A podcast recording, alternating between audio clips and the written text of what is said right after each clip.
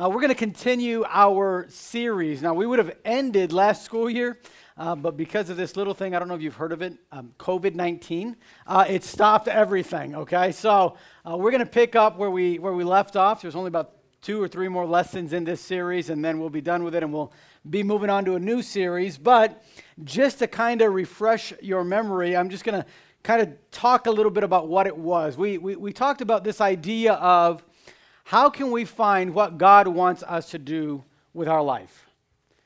I don't know if you've ever had maybe a mom or dad ask you, What are you going to do when you grow up? And you say, I don't know. Something. I haven't decided yet. I talk to seniors all the time, and even seniors are going, I don't know. I'll kind of wait till second semester. And then you talk to them second semester, they're like, I'm waiting for the first week of June. And then you talk to them the first week of June, they're like, I'm just waiting for August to come around, then I'll decide, I guess, whatever I'm going to do. And sometimes it's a very difficult question to answer. That, that, that's why it's one that we kind of avoid many times. We, we just say, Well, I don't know. Um, sometimes the, the spiritual answer is, I'm going to do whatever God wants me to do. You ever heard somebody say that? What are you going to do with your life? I'm going to do whatever God wants me to do with my life. And then the question is, well, how do you know what God wants you to do? How do you know what God wants you to be? So we, in this series, begin to break down how is it that we get there? How is it that uh, we find finally get to a destination in our life where we say, I know beyond a shadow of a doubt, I am doing what God has called me to do. I'm doing what God created me to do. How do we get to that point? Well, we said, first of all, in the beginning of this series, that there's a mistake zone that we all have to live through. And the mistake zone usually is by age eight, eight, uh, 13 uh, all the way to about age 25. Uh, in that, in those 12 years of life, you can make a lot of really, really bad decisions, dumb decisions. And let me tell you, I've been the youth pastor here for 13 years. I'm going on my 14th year, and I've seen many, many that have come, that have sat where you're sitting, that have heard different lessons and, and different truths of God's word, and have made some really bad decisions. And they've gone through that mistake zone. And so, eh, the, the first thing we got to think about is in this time, in these 12 years, okay, I need to avoid some bad decisions. And, and I need to make some decisions right now that are good decisions, that by the time I'm 25, I'll be glad that I made those decisions. So we talked about avoiding that mistake zone, being careful in the mistake zone. And we said, how do we do that? How do we avoid making bad decisions? How do we make good decisions? Well, we said there's some tools that you're going to need. We said in our life, there are tools, uh, just like you have a tool bag, or maybe going back to school, you have school supplies. I just kind of bought some for, um, for Elijah, who's going into first grade, my son, and uh, we're going to all through Walmart and buying all this. Oh, I hate to say it, but it's just useless stuff, right? You, you get like four folders, and you're like, you're never going to use four folders. I, I remember, it, okay, I probably, I'm going to go off on a rabbit trail here, but has anybody ever showed up to school on the first day with just like one folder and a pencil? All right, awesome. See, that's my people right there. That's, that's who I was. I'm like, I'm not buying five folders. I don't need five folders. Anyways, um, but uh, I was doing school supplies, and you get all these tools, right? You buy all these supplies so that throughout the year, as you're learning new lessons, you're learning about math and grammar and science and all these things, those tools help you to either remember things, write things down, help you to learn information and to apply it into your life. That, that's what we get uh, supplies for. Well, in our life, when it comes to making right decisions, we also have tools that we need to have. We said, number one, uh, if you're going to make right decisions, that you need to have a serious mind. A serious mind. And so, uh, if we're going to have a serious uh, mi- if we're going to make right choices, we're going to have to have a serious mind. That is one that is serious about the things of God. We're not just going to uh, kind of float through it, but we're going to have a, a real um, focus on the things of God, a serious mind. Secondly, we said a pure heart. You cannot end up where God wants you to end up with a heart that is perverse, with a heart that is crooked, with a heart that is all about you and selfish. Uh, you need to have a pure heart. Number three, we said a courageous spirit. We said if you're going to, and we studied about Joshua, remember Joshua going into the promised land, he had a courageous spirit. You're just going to have to make some decisions that are tough decisions. Sometimes decisions that your friends aren't going to like. Sometimes decisions that the counselors at school are not going to like. Sometimes it's decisions that maybe your parents will not like, but uh, they're decisions that are biblically based. They're right decisions. They're what the Bible teaches us.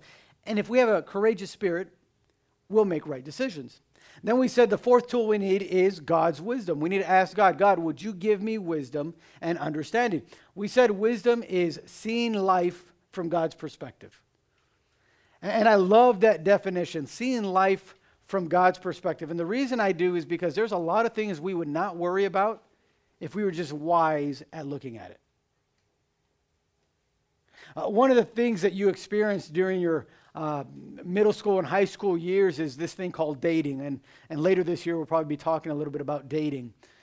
But there's a lot of things that happen and decisions that we make in this world of dating uh, sometimes that uh, when, when something goes wrong, when, when we break up, we think the whole world is crashing down. And if you've ever dated and broken up with someone, you know how that feels. You know what I'm talking about you know, nothing tastes the same, and you're kind of in your room and you're alone, and you're kind of like, I can't believe that, you know, she broke up with me or he broke up with me, and, you know, why didn't we try to work it out or whatever? And, and there's just like little depression there that's there.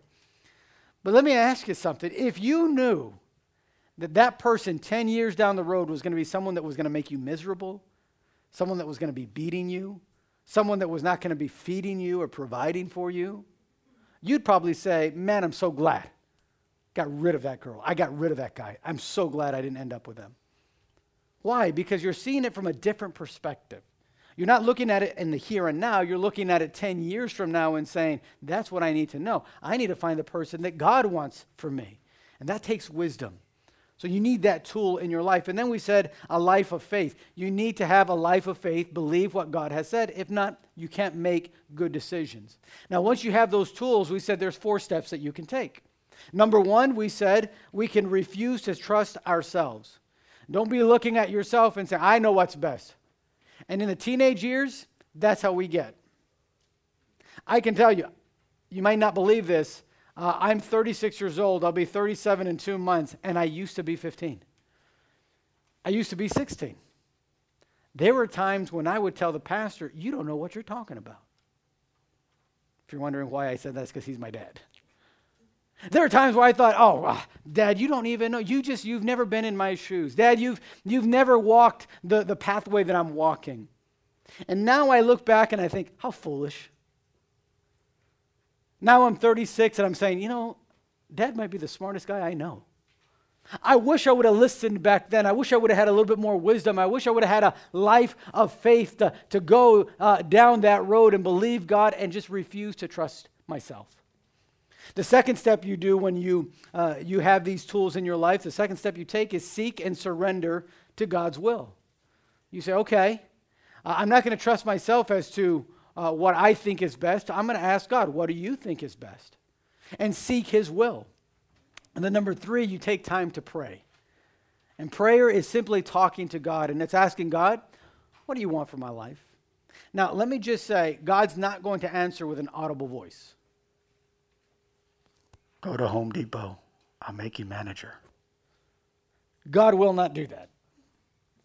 He doesn't say, become a lawyer when you ask God, what should I do? When you're starting to pray about that, God will begin to work things in your life, bring some things together in your life where all you will be able to see is what God is doing. Do you know that there's one bu- book in the Bible that doesn't mention God at all? Anybody know what book that is? Doesn't the, the name of God in the Bible, you read that book, you won't find God's name not even once. You know what book that is? The book of Esther. In the life of Esther, and you read that book of Esther, you won't find God's name once, but you do find God working in every chapter.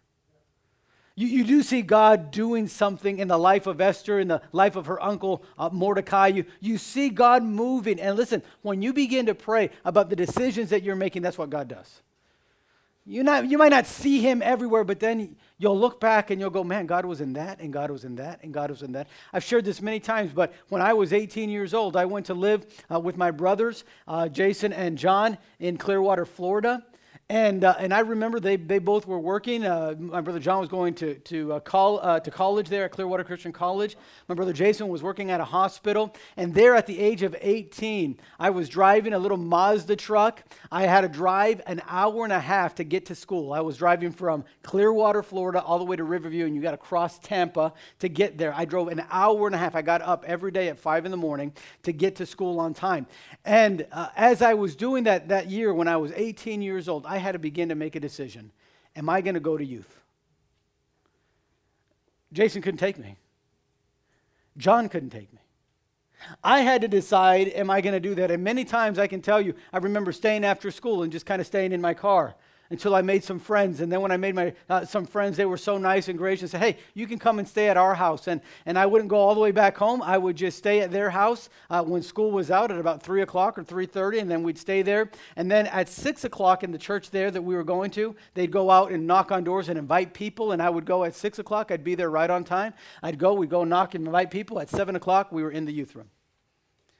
Uh, Pastor Joey Ford, he was, he was a big influence in my life, and, and he helped me in my life to make some pretty smart decisions during that time. And if you ask me, do you think you wasted your time when you were 18 years old with some of those decisions? I'll say, absolutely not. In fact, because of those decisions, I'm standing here right now today. Now, I could have made some really dumb decisions, but in that time, just praying, in that time of seeking and surrendering to God, in that time of saying, I can't really trust myself with some of these decisions, I need God's wisdom. God help me. Now, I want you to notice the fourth one, and that is godly counsel. The fourth step you take is okay, let me go and ask some godly counselors. What do you think? I'm thinking about making this decision. What do you think? What would the Bible say about that? And then suddenly you'll, you'll find yourself getting tested on those decisions. And that was the last thing we talked about in chapter uh, 15 and lesson 15. And if you have a, a, an iPhone or a smartphone, you can go to uh, the podcast uh, app and you look for 90 degree leadership, and you'll find all the lessons that we've that I've just talked about right now in the last 15 minutes. You'll find them all there. You can listen to them and get caught up if you'd like. But all of that happened uh, in, in during that time. And now we get to the point here in chapter number 16 and lesson number 16, and we, we ask ourselves now we've gone through all those, we have those tools, we've gone through those steps. But, Pastor, what happens if I make a bad decision? Has anyone ever made a bad decision? You ever dated someone you shouldn't have and you made some bad, bad decisions in that relationship? You ever made a bad decision to lie to your parents about something and later it came back to hurt you? You ever made a bad decision to lie about someone that you really didn't know if it was true, but you just didn't like them and you said, Well, I, I think I, this is what I heard, and we call this gossip. You gossiped about somebody else. You ever told somebody off because you were so angry and then later said, Man, that was really dumb?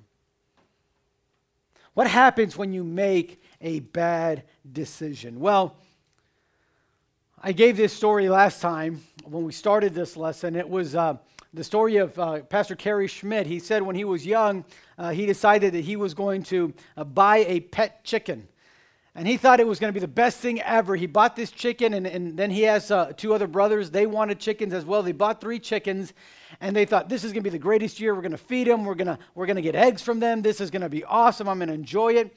And you know what happened?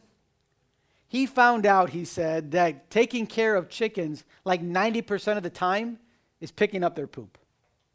He said one day he woke up, they were in the backyard, and it looked like it snowed, except it wasn't snow. It was chicken snow. You know what chicken snow is? Poop. When they poop, they poop white, in case you're wondering and the whole yard was covered. He said it was so disgusting. And he said, uh, My mom came to us. She thought she was going to break our hearts by saying, Hey, listen, I think we need to get rid of the chickens. And he said, When my mom came and told me, I think we need to get rid of the chickens, he said they both started, all his brothers started clapping. Said, yes, mom, let's kill them. Let's eat them for breakfast. Whatever. I don't care. We don't want them anymore. He said it was a bad decision.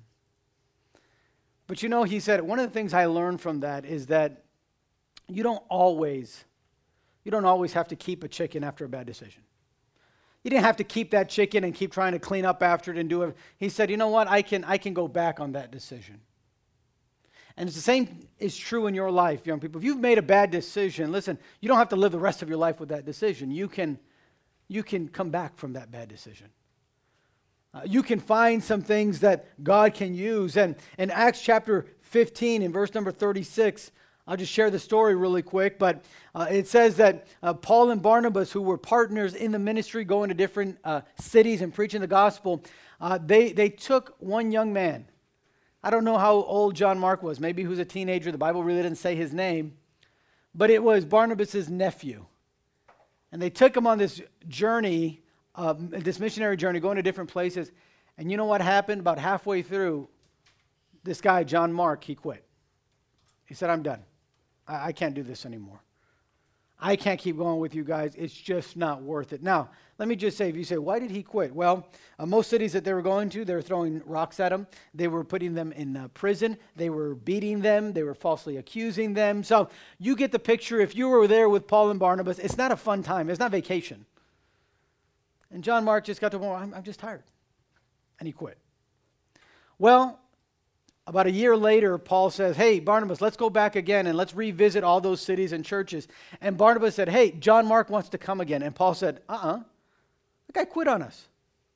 And Barnabas said, I know he quit, but listen, we can, he, he wants to get back in. It was just a bad decision. And Paul said, No. And him and Barnabas split because of that. Barnabas said, Fine, well, I'm going with John Mark. Paul said, Fine, and I'm going to go get Silas. And him and Silas went. But you know what happened at the end of John Mark's life? In the last letter that the Apostle Paul wrote, he, he told Barnabas, Hey, Barnabas, can you bring uh, John Mark? Because I've seen that I was wrong about him. He did come back. He did do right. He did stick to it. You can come back from bad decisions. You don't have to live the rest of your life in bad decisions. So, here in your notes, I want you to understand this truth. Number one, there is a second chance when you do God's will. There's a second chance. There's second chance. God doesn't say, Oh, you messed up. I'm done with you. I don't want anything to do with you. No, God gives us a second chance. And let me just say if you've messed up, God says there's a second chance for you. God loves giving second chances. We studied earlier this year the book of Jonah. Jonah was a man that also made a really dumb decision, but God gave him a second chance. You look in Jonah chapter 3 and it says, And the word of the Lord came unto Jonah a second time. God loves second chances. God loves giving second chances. He gave a second chance to Moses, who murdered someone. He gave a second chance to David, who was a, an adulterer. He, he gave a second chance to Rahab, who was a prostitute. I mean, God, listen, people have made some really bad decisions, but God's always there to give you a second chance. God is willing to give a second chance. Notice in your uh, notes tonight, John Mark started serving God faithfully in that first journey, but he didn't stay there. It came a point in John Mark's life where he forsook. He said, I'm done. I can't, I can't do this. I'm not moving forward anymore. I, I, I can't really make it all the way. And he forsook God's word, work. But then there was a time where John Mark returned to God and became effective in ministry. And that's where I say in 2 Timothy 4.11, Paul said, you know what? He's profitable for me. Bring back John Mark. Why? Because God loves giving second chance. There is a second chance in God's will. If you're here today, you say, I've made a lot of mistakes, Pastor. Can God still use me? Absolutely. But, Pastor, you, you don't know. If I were to tell you what I did, uh, you may not even look at me the same. I know. But God, God is a God of second chances.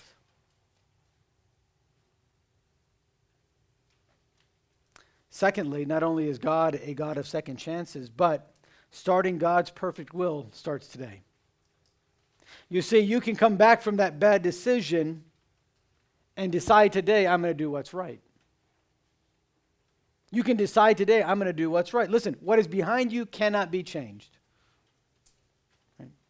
That almost sounds like a line from The Lion King, right? How many of y'all seen The Lion King? When the monkey hits uh, Simba. Oh, it can't be changed, right? Yeah, yeah. Listen, it, it, is true. Listen, there's things that have happened. That mistake that you made, cannot be reversed. It is what it is. You have made that mistake.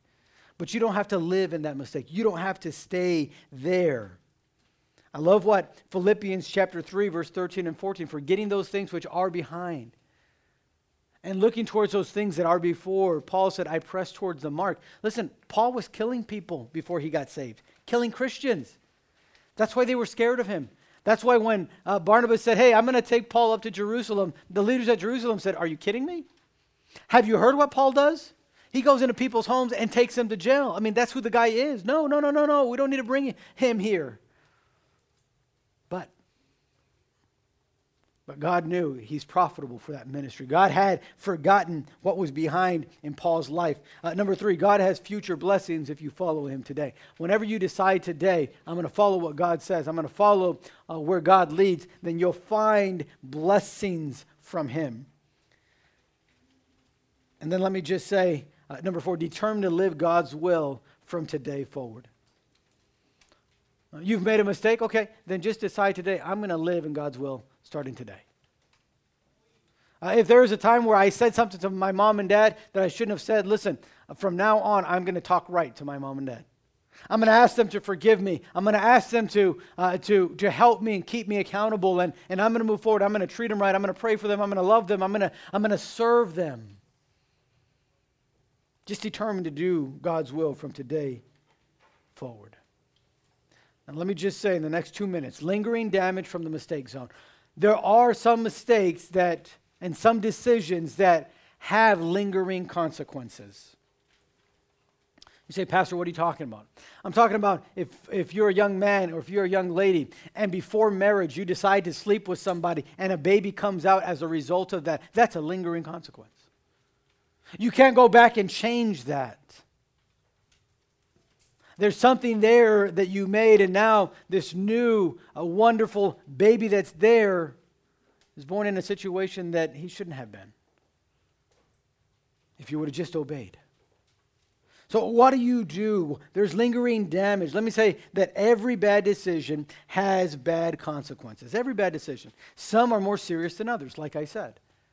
Some are more serious than others. But every bad decision has bad consequences. That's why you got to make the right choice.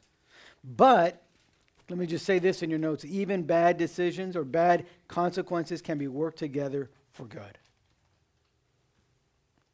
Listen, I, have got friends that they were born in that kind of situation. Their mom got pregnant outside of marriage.